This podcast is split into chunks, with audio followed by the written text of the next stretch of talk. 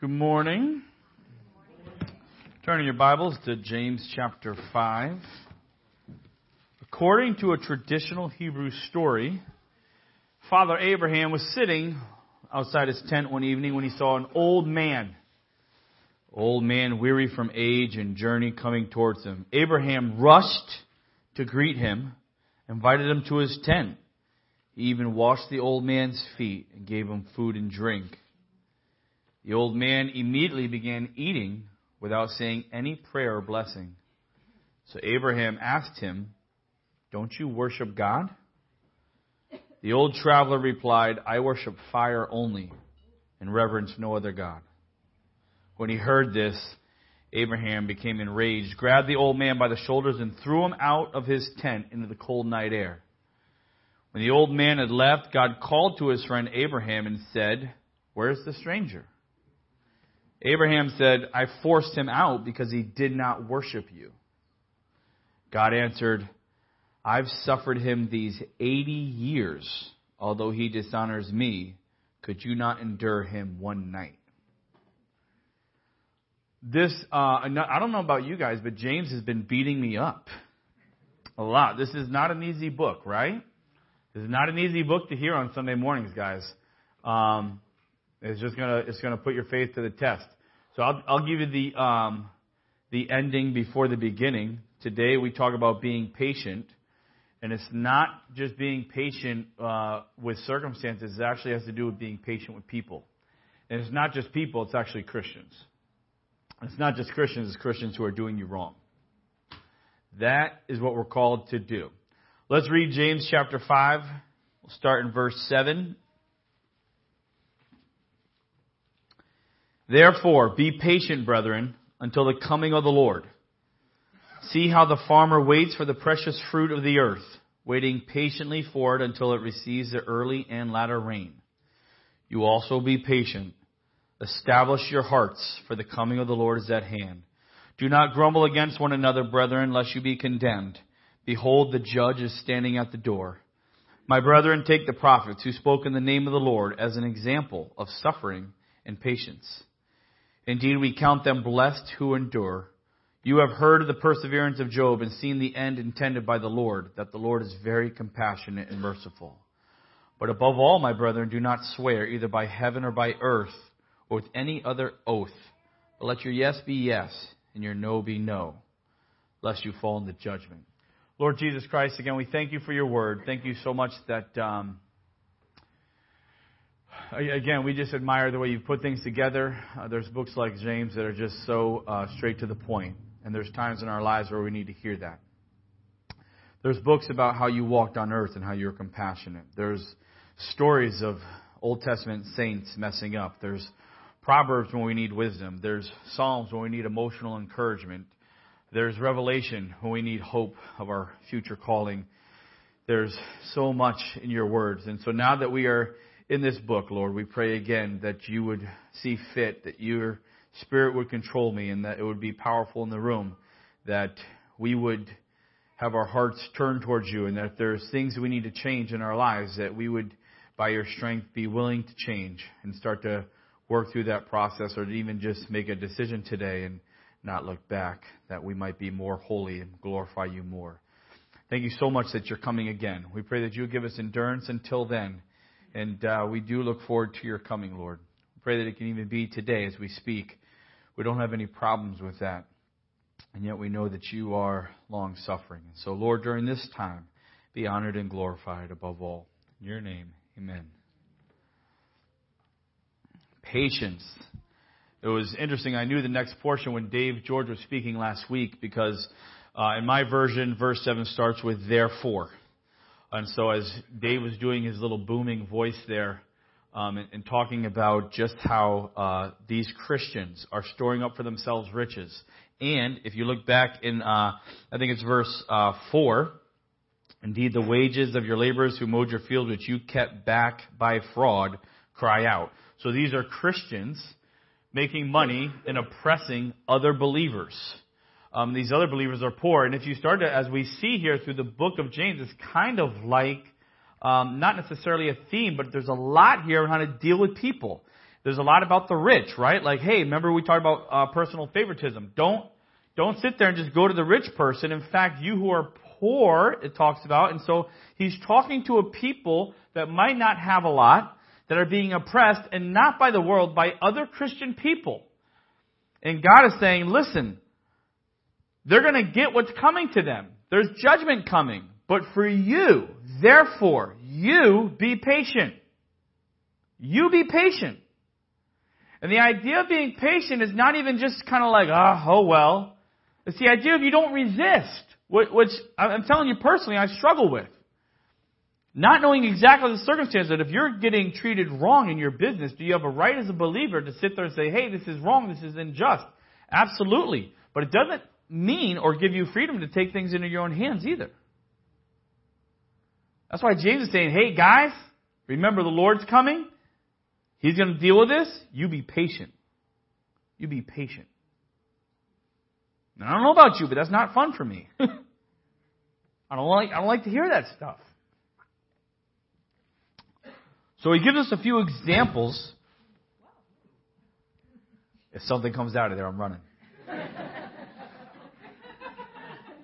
Let's take a moment. Yes, thank you. I have a lot of jokes running through my mind right now. All right. Thank you, sir. Why should we be patient in the midst of Christians treating us bad? Well, one is because the Lord's coming. And when He comes, He's going to reward us. That could be the motivation.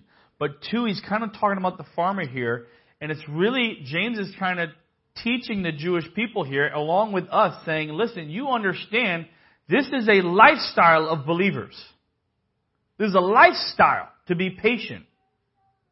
And he's talking about the farmer. It says here, see how the farmer waits for the precious fruit of the earth. That word precious is kind of interesting. It's talking about those farmers understood this is more than money to them. This is actually my necessity to live. So he's actually kind of comparing versus the rich people he was just talking about. These farmers with their precious fruit. This is the good stuff. Just being able to eat and live. You realize that they do all this work and they wait for the early and latter rain. And I want us to think again, being a society that's not too agricultural, what it is to be a farmer. Over there in the Middle East, in Israel, they had two rainy seasons. That's it. One around, I believe, November, and one around March, April. And so the rain in the beginning would actually help break up the ground, and when you planted the seed, you needed that rain to uh, start the process of growing the plant. And then they would grow, and then you would wait.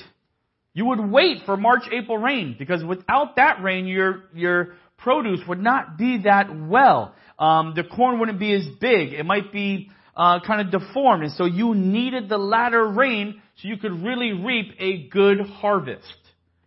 But as you know as a farmer, you do all of this work. You prep the ground. You till it. You put the seeds in and then you just wait. Because as much work as you do to produce fruit, you know that you are not in control. Without the rain, all of your work is useless. All of it. And there's nothing you can do. You still have to do the work. You got to eat. and so you wait from November to December to January to February to March, and you're waiting for rain. and you can start to see things grow, but you're waiting, waiting. And then, hopefully, those rains come, and you have a big harvest. You know, this former and latter rain is mentioned numerous times in the Old Testament. The Jewish people knew it well. Turn to Deuteronomy chapter 11. Deuteronomy chapter 11 and verse 14.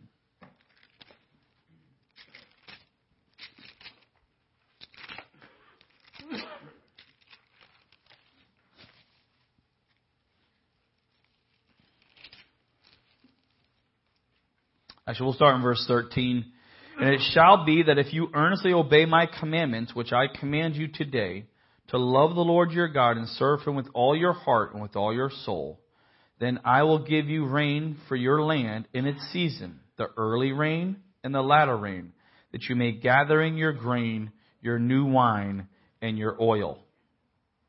And I will send grass in your fields for your livestock, that you might eat and be filled. Take heed to yourselves, lest your heart be deceived, and you turn aside and serve other gods and worship them. Having patience as a believer is tough. Because as we do this work of trying to sow seeds and things of that nature, trying to produce fruit in our lives, we know that we're absolutely powerless without the Lord. That He has to bring the fruit. He has to bring the rain. Rain was a picture of God's faithfulness, saying, listen, if you obey me, if you love me, you can trust that I'm going to bring the rain. And I'm going to make your things grow. And you're going to be satisfied. It's okay. But was there ever times of drought in Israel? Absolutely. I don't know how all that works individually versus together as a nation. But I tell you this if the rain didn't come, it would make you think where are we in our faithfulness to the Lord? Is there a drought because we've been sinning? Is there no rain because we've actually gone after other gods? And so I want you to think about all those thoughts when it comes to the people in the book of James. Because they are being oppressed by believers, and life is tough. And they're told, you better be patient and wait. And just wait. But there has to be a part of their lifestyle, right, that goes, wait a minute, are we being punished by God? Is this because of our sins? And there's a lifestyle of endurance for the believer that is kind of interesting the way God has set it up. When things don't go right, it's good for us to sit there and go, wait a minute. Is there sin in our lives? Is something going on that is causing this? And if not, God's going to provide. And our attitude should be such that we trust the Lord regardless of what happens. You can't see the fruit until it fully grows. And guys, you know this, right? That there are things that we do in our lives. There are things we endure as believers. There is bad trials that happen to us, that stretch us, that hopefully by God's grace we overcome. We will not see the fruit of that until He returns. And James is just telling it very clearly, saying, guys, you're not going to get it down here. You're not going to always see it down here, but He's coming back. And when He does, trust me, He's coming as a rewarder. But don't sit here and think that you are definitely going to see all your problems solved right now. In fact, your job is to be patient. Because patience proves that my hope and my calling, and I'm putting all my stock into a future event. And that's Jesus Christ fully redeeming me. But that's extremely hard as a believer. But that's the calling. That's the calling. That we sit here and we wait patiently for the Lord to return, even when things are oppressing us and it's not our fault. That's the calling, guys. I just want to be blunt. That's what you signed up for as a believer. And in this land, it's usually not physical. in this land, it's usually not we're waiting for food to come or something like that. In this land, it's oppression by people just bothering you, by discouraging you, by saying things they shouldn't to you.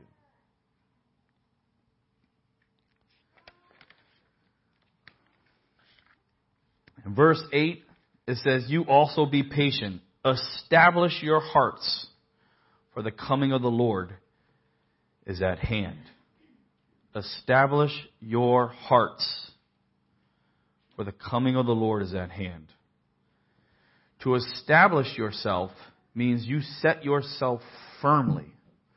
So again, the bar is getting raised. It is not, well, I'll just kind of sit here and be patient.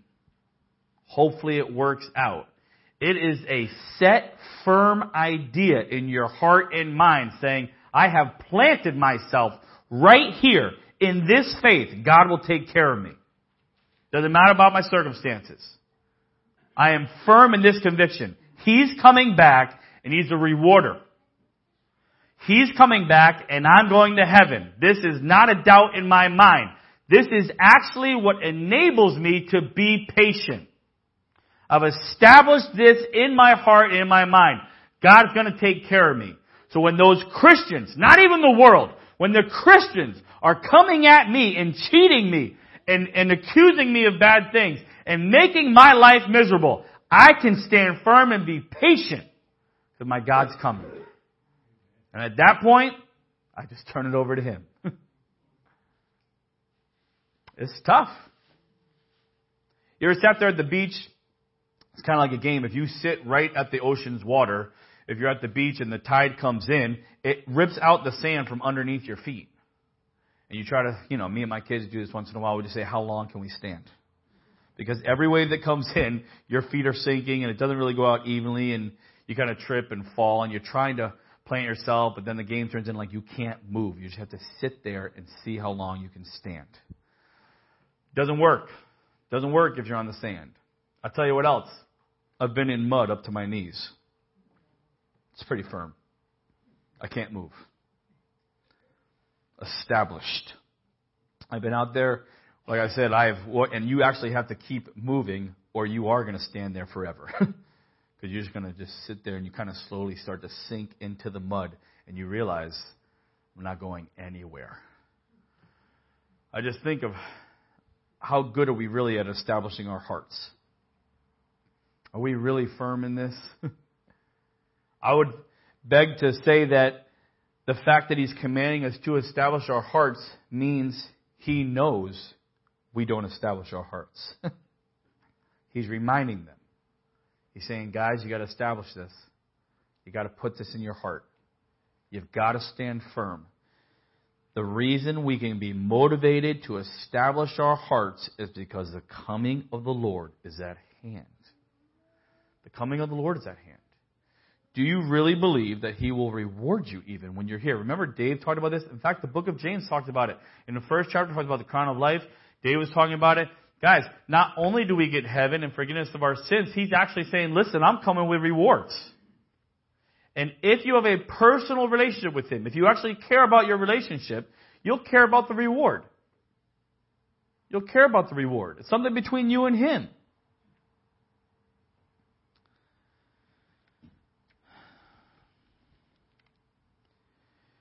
In 2 Timothy chapter 4 verse 8 it says this. In the future there is laid up for me the crown of righteousness, which the Lord, the righteous judge, will award to me on that day, and not only to me, but also to all who have loved his appearing. There's a crown just for looking forward to him coming. I think we've talked about that already. There's a crown just for looking forward to his coming, just being excited about him coming back. There's a crown. A crown. And so practically what we talked about before is it should be on our lips. We should actually have conversations with each other, be like, wow, what if God came back today? Wouldn't that be great? Wow, guys, you know, I saw this. It reminded me of the Lord coming back one day. It should be on our lips. But when He comes, we have said this over and over again. I want a lot of rewards. Not because I've earned them, just enough to even throw them down at His feet. But there's definitely a part too that you want to be able to have some kind of, um, as a believer, just to, if He is our Father, and He gives good gifts to Him, wouldn't you want to just honor your Father with a lot of gifts? Wouldn't you want to just make Him happy? Like it's not about the reward, but it is about the fact that if you guys sit there and get a hundred million rewards and I get one little handful, I'm gonna feel bad. And I'm not sure how the whole theology of that works. I don't think we feel bad, stuff like that. I'm just telling you from a human perspective right now, I want a lot of rewards just to honor him. And being patient till he comes is one of the ways we can do that.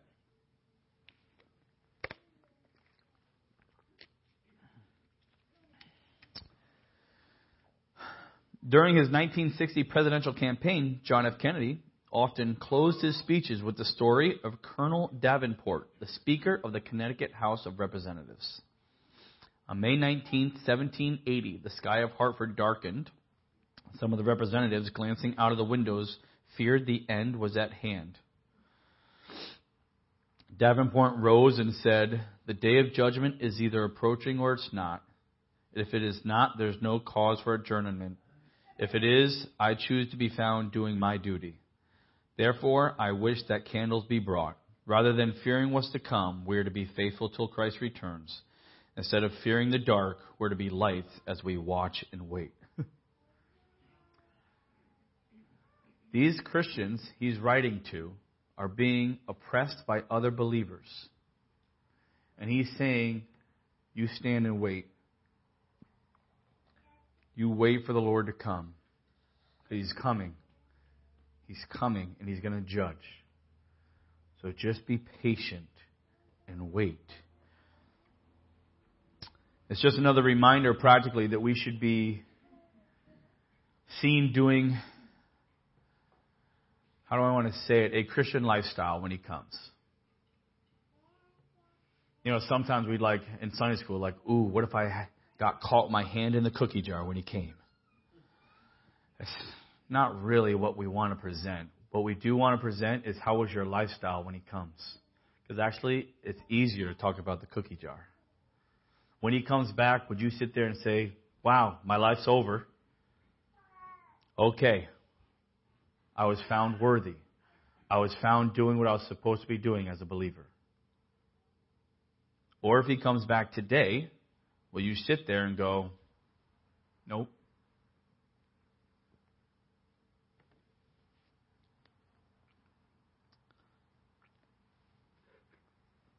There really is uh, nothing worse, probably, than getting caught not doing what you're supposed to be doing.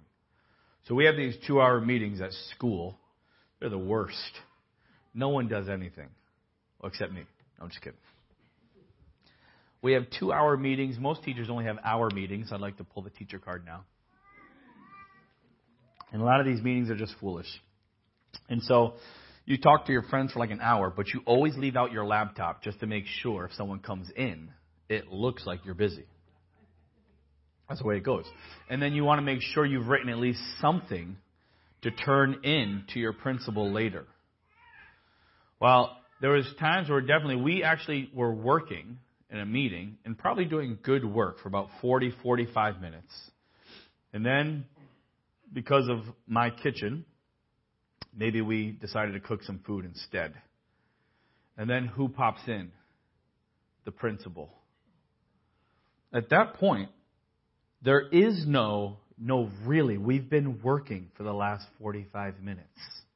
Those conversations go out the window, and you are caught not doing something you're supposed to be doing. And that's it. That's it. And the principal doesn't get that upset. Maybe the principal goes, guys, get back to work. I get it. It's a two hour meeting.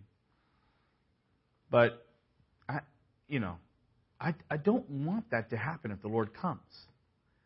I don't want the Lord to happen and say, you know what, for 10 years I've been saying I'm going to do this ministry and I never did it.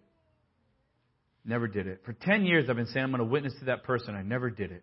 And boom, suddenly the Lord's here. What are you going to say? I really, I really wanted to. I really meant to. I really was going to at that point, it really is too late. And I'm not trying to do a big guilt trip again. Uh, you know, as deep theology of exactly how we're going to feel during those times. But I tell you, it will feel nice if when He comes, we're serving the Lord. It'll feel great. It'll feel absolutely wonderful. You also be patient, establish your hearts, for the coming of the Lord is at hand. It actually gives us examples. Down in verse 10, it says, My brethren, take the prophets who spoke in the name of the Lord and as an example of suffering and patience. One of the things that hit me when I was thinking about this was not only did they suffer, but they were actually patient in it. That's what it says. They're an example of suffering and patience. It is one thing to suffer for the Lord, it's another thing to have your attitude actually be good while you do it. It's another thing. It's another thing to actually have the testimony that says, while I was suffering as a prophet, I was actually also patient. I didn't lash out. As I said before, these words patient here in these two verses are very interesting. If you do a Greek word, they are different than patient actually earlier in the book. The earlier word patient here in the book of James has to do with being patient in your circumstances. These two words actually have the idea of you be patient with people. And when you look up these words in the Greek you see all the other times they're mentioned in the New Testament, it's constantly talking about being patient with other people. Other people. And so now, the prophets are our example. They didn't have to be necessarily patient in all these sufferings and bad things happened to them. They were patient with the people of Israel who were thick-headed and never got it. And they suffered for it. I'm going to read to you a few verses. In Matthew chapter 5 verse 12 it says, Rejoice and be glad, because great is your reward in heaven, for in the same way they persecuted the prophets who were before you. In Acts 7:52 it says, "Which of the prophets did your fathers fail to persecute? They even killed those who foretold the coming of the righteous one, and now you are his betrayers and murderers." In uh, 1 Thessalonians 2:15 it says, "Who both killed the Lord Jesus and their own prophets, and have persecuted us, and they please not God, and are contrary to all men." You understand that there was numerous prophets that were killed for their faith. In fact, I was trying to look it up historically. Not every single one, but ones you read about. Jeremiah, Isaiah, Haggai. Uh, there's some historical stuff out there. I want to just guess and say about half of them were killed for their faith. Half. And we look back and be like, oh man, a prophet. God talked to them. That was amazing. God did wonderful things through them. Man, wouldn't that be cool to be a prophet to be able to tell the whole nation of Israel this is what God says? And it's kind of like a cool, prominent position. Like, not a lot of people got to be a prophet. Man, these guys had it all. They died. They were killed. They were persecuted. They had their own brethren just sit there and say, shut up. You can't talk like that anymore. I mean, do you understand what it was like to be a prophet? It was not always the fun, yay, let me tell you what God's saying. Usually it was a judgment call. Saying, guys, you're messing up, and this is what God says. Please turn back to Him. No, we're not going to listen to you. And through that suffering, they were patient. And so again, these little verses in James, I'm just, I, have been so, uh, just kind of dwelling on, Lord, is this really, is this the lifestyle of the believer? Is this it? Is this what we sign up for? Because it seems like it. It says they're an example. What is the example? What godly person do you know throughout scripture that really served the Lord and did it out and was not persecuted? Which ones?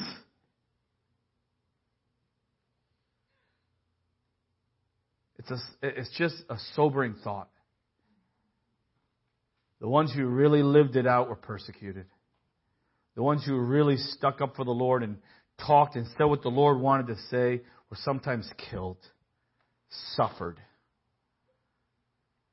And the bar is that you don't have a bad attitude during it.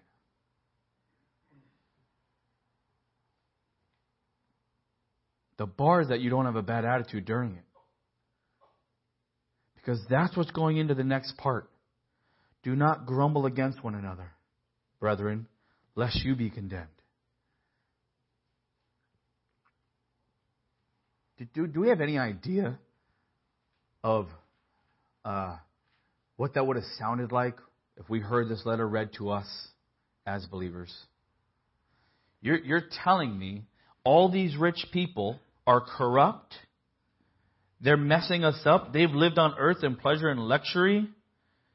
They've done all these bad things, and you're telling me to be patient. Okay, I might be able to stomach that.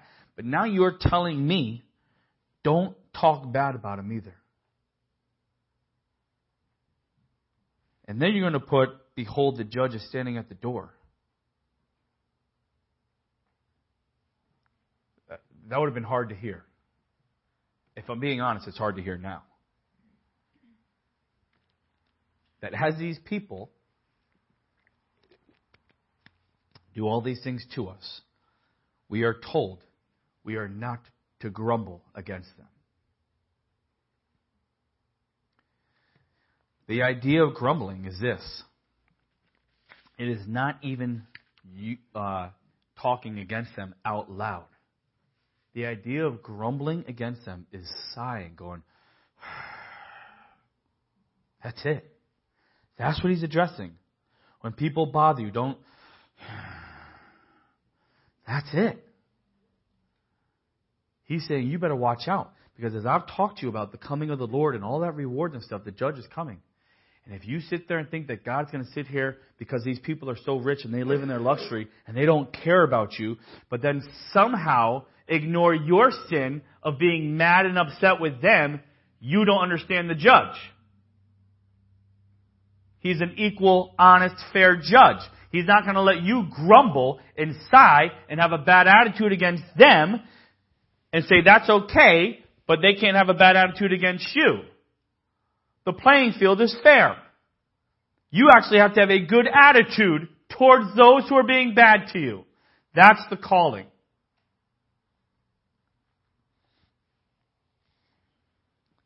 Man, that uh, guys, I I'm speechless. I that's a hard thing.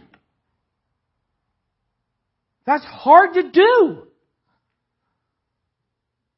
I mean, God is just saying this plainly. Even if you close your mouth, even if you don't talk bad about them, I know your heart. And you sit here in your heart and talk about all the bad things about believers, that matters to me. Man. Do we talk bad about other believers? Do we get mad with other believers? And again, it's justified in my mind. It's justified. He's saying, hey, Judge is at the door. Don't grumble.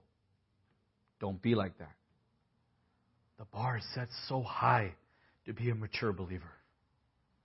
Right? This book is about being mature, right? I mean, this is a high bar. This is a high bar. One of the ones that seems like did it good was Job. So we go back a little bit here to Job.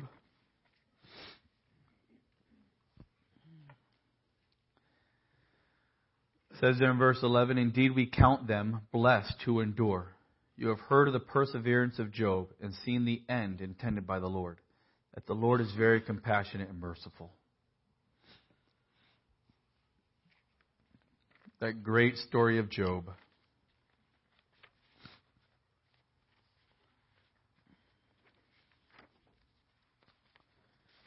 Turn to Job uh, chapter 42.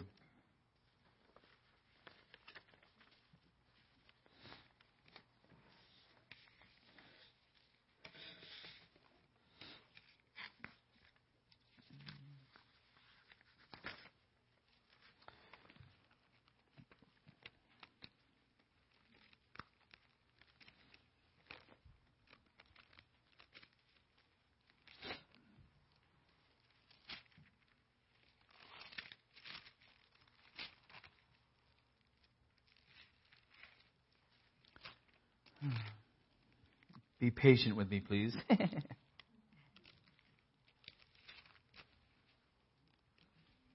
Most of us would know the story, right? Job has gone through a lot. He's lost everything his family, he's got sickness, um, and his friends are there, and his friends um, probably gave him the wrong information.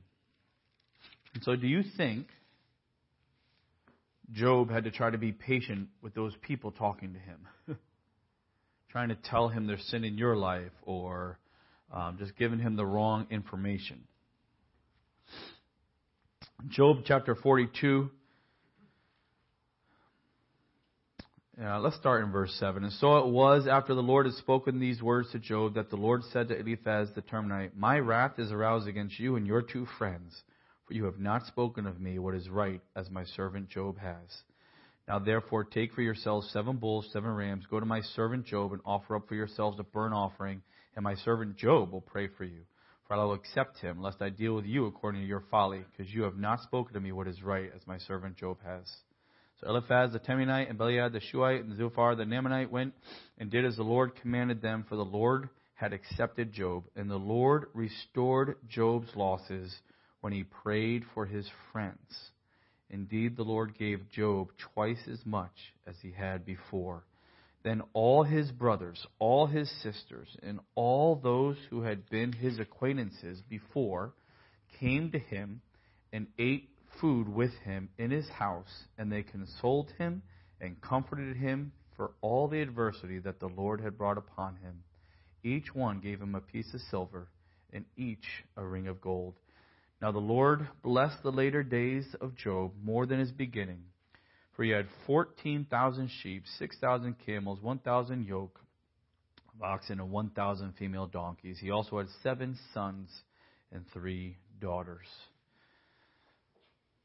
I just thought it was interesting in these kind of contexts, as James is trying to remind us to be patient with people, and he's going to give us an example of Job, that it's interesting that part of the restoration process here that the Lord saw fit was, yes, to restore Job's physical means.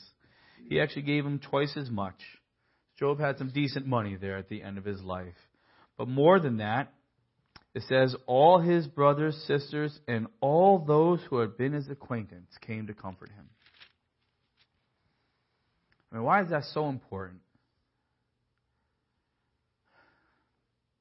I mean, you you talk about kind of being in a lonely spot. No one went through what Job went through. No one. And there was no one really there to comfort him and guide him. In fact, his wife said, "Curse God," right? And so you, you have people all around you that care about you, that should know better, weren't that much of a help. And when God restores him, all these people come back to Job, have a meal with him, give him some money, and it says, consoled him and comforted him. I just think it's interesting. Again, I, I don't want to take things out of context at all, but I really feel like this could be a, a good application. Is that as hard as it is to deal with people, non believers and believers, but especially believers sometimes, because you feel like they should know better. Believers sometimes you feel like they can hurt more than non believers. Non believers just don't know what they're doing. But we're called to be patient. Well, you know, it is interesting that again, there will be a time, one day, where all of us will be in heaven. And those people that we are so upset with or had problems against, will they console us?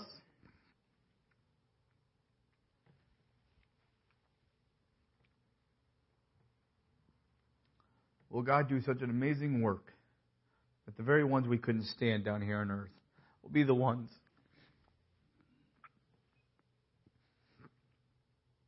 that are actually uh, just comforting us, hanging out with us in heaven, rejoicing together with us, with the Lord. I mean, how can it not be like that, right?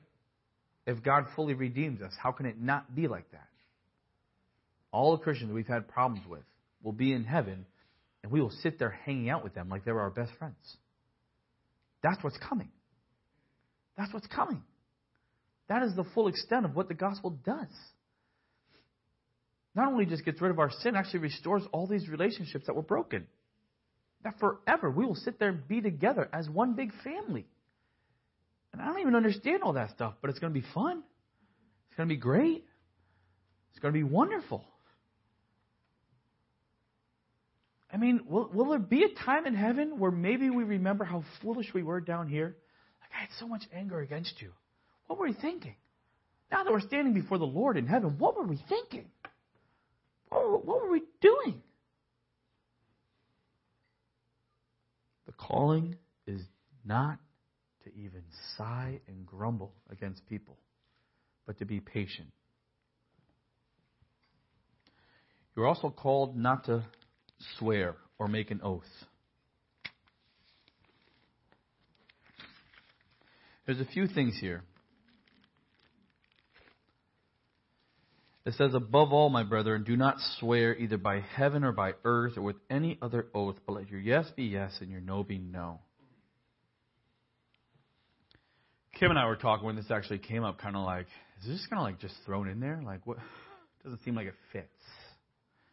Like, why is he just suddenly just talking about that? Well, in this context, I think it, it starts to fit absolutely because these people were used to swearing a lot, like, oh, by heaven's sake, you know, I swear on my mother's dead grave, this and, and so they threw in a lot of religious stuff while under oppression. Some of them might have actually said, just like Peter, when they were persecuted for their faith, I promise I do not follow Jesus Christ to save their own lives. That was some of the stuff that was going on too. Not every single person actually made it as a martyr and said, No, I, I'll take the death. Some people gave in. Said, Okay, I, I promise, I swear to you, I, I don't want anything to do with Jesus. That's what was happening. And so, as these things are going, um, and they're trying to be patient under affliction with people, he's saying, listen, don't sit there and try to throw in all these fake promises too in your daily talk. This was a very normal thing to do as a Jewish person. Uh, it, let me uh, describe this way. A vain oath would involve calling the things of God to witness in order to make it sound like we're really binding ourselves to the truth or sincerity of something when we're not. So they go through kind of like this depression. They're like, no, no, I promise, you know, by God, I will do this or I'll do that. And they're really trying to attach themselves and almost make it sound weightier just by saying that. We do that sometimes in our culture. Um, I loved when I was in New Haven, this is an old time ago. For like a couple months there, the whole thing was swear to who? Swear to who? Okay, so I could sit there and listen to kids all day, be like, yo, let me borrow your sneakers. No, you won't give them back. I'll give them back. Swear to who? Swear on my mom. Okay, I'll do it. That that that was the language. All right, and so of course, as a teacher, a good teacher, I pick up on these things. You know what I mean? Mr. Clifford, I didn't do my homework. Why not? My dog ate it. I said, swear to who? Oh, Mr. Clifford. And actually, about half the time, they'd be like, all right, I didn't do it. because they didn't want to swear on something. Now, again, I don't know if that was the best thing after reading this portion for me to do either. but the point is, you swear on something bigger than you, right? And so I always remember, too, there's different levels. There was this one kid who'd be like, I swear on my dead grandmother's grave. And he'd say it for everything to where the kids got upset. Like, this kid keeps swearing on his grandmother. He must not care about her. Like, it was kind of like language like that. And so there's like different levels. Um, and you kind of had to like, you know, sit there and like save the big ones for a big thing. You know? So this is the kind of stuff that the Jewish people were doing. They would just attach themselves to like, hey, can I borrow some money? Yeah, sure. You can trust me. Swear to who? I swear on Father Abraham. I swear on, you know, and it was just kind of like a, and the whole point was you couldn't just be honest. And you really were taking the Lord's name in vain. By saying, listen, as believers, we're, you know, we trust in God, but we're also, you really can't trust us, so let me promise some stuff. My word's only as good as, you know, these things. Or the whole point of swearing was like this. If I say swear on God and I don't do it, that means God has the right to punish me. That's what it means to swear. Okay? Uh, by something. And so it was just a lot of language that didn't make sense for these guys to be doing, or they did it too much. They did it way too much. It involved being irreverent toward God. Um, they would swear to a vain oath um, all the time and then try to use God and the things of God in an ungodly way. Like, I want my business transactions, we'll, we'll cement this by putting God in the mix. You know what I'm saying? So these people are being oppressed by rich people who are brothers. And now we got this whole language in all these business transactions too of, well, swear by heaven, by swear by Father Abraham, swear by all these kinds of things. And James is saying, listen, let your yes be yes and your no be no, lest you fall into judgment. Because the whole crux of this portion again today is don't be misled, people. God looks at your heart. Don't be misled that you say the right thing or you didn't even talk, but inside you're like, oh, I'm going to kill him. But you didn't say it out loud, so you think somehow that's okay. It's not okay. God, the judge, is looking at your heart. And He's telling you, be patient. Be patient in dealing with people. Because I saved you. I saved you, and I'm coming back for you. And when I do come back for you, everything's restored. So that should give you some patience. Tough portion. Tough portion. Very tough. Hope we encourage one another. I really do. I hope we encourage one another that we'll sit there and be patient. I hope we could be people that gently in love. When someone's talking bad about another believer, we say, you know what? Not now. Tough. Tough. But if we at Branford Bible Chapel, when you start talking bad about another believer, can we be the ones to say, hey, man, I've been there. Not now. Not now. Can we do that? Tough? Let's pray. Lord Jesus Christ, thank you so much for your patience, your long suffering. Um, right? Lord, the reason you haven't come back yet is because of your patience. The reason we are not um, in heaven with you right now is you are long suffering, willing that none should perish. And so, Lord, just help us, um, even if it's scary, to see the pattern uh, and lifestyle of a mature believer, what it looks like. Um, Lord, just thank you. Thank you for.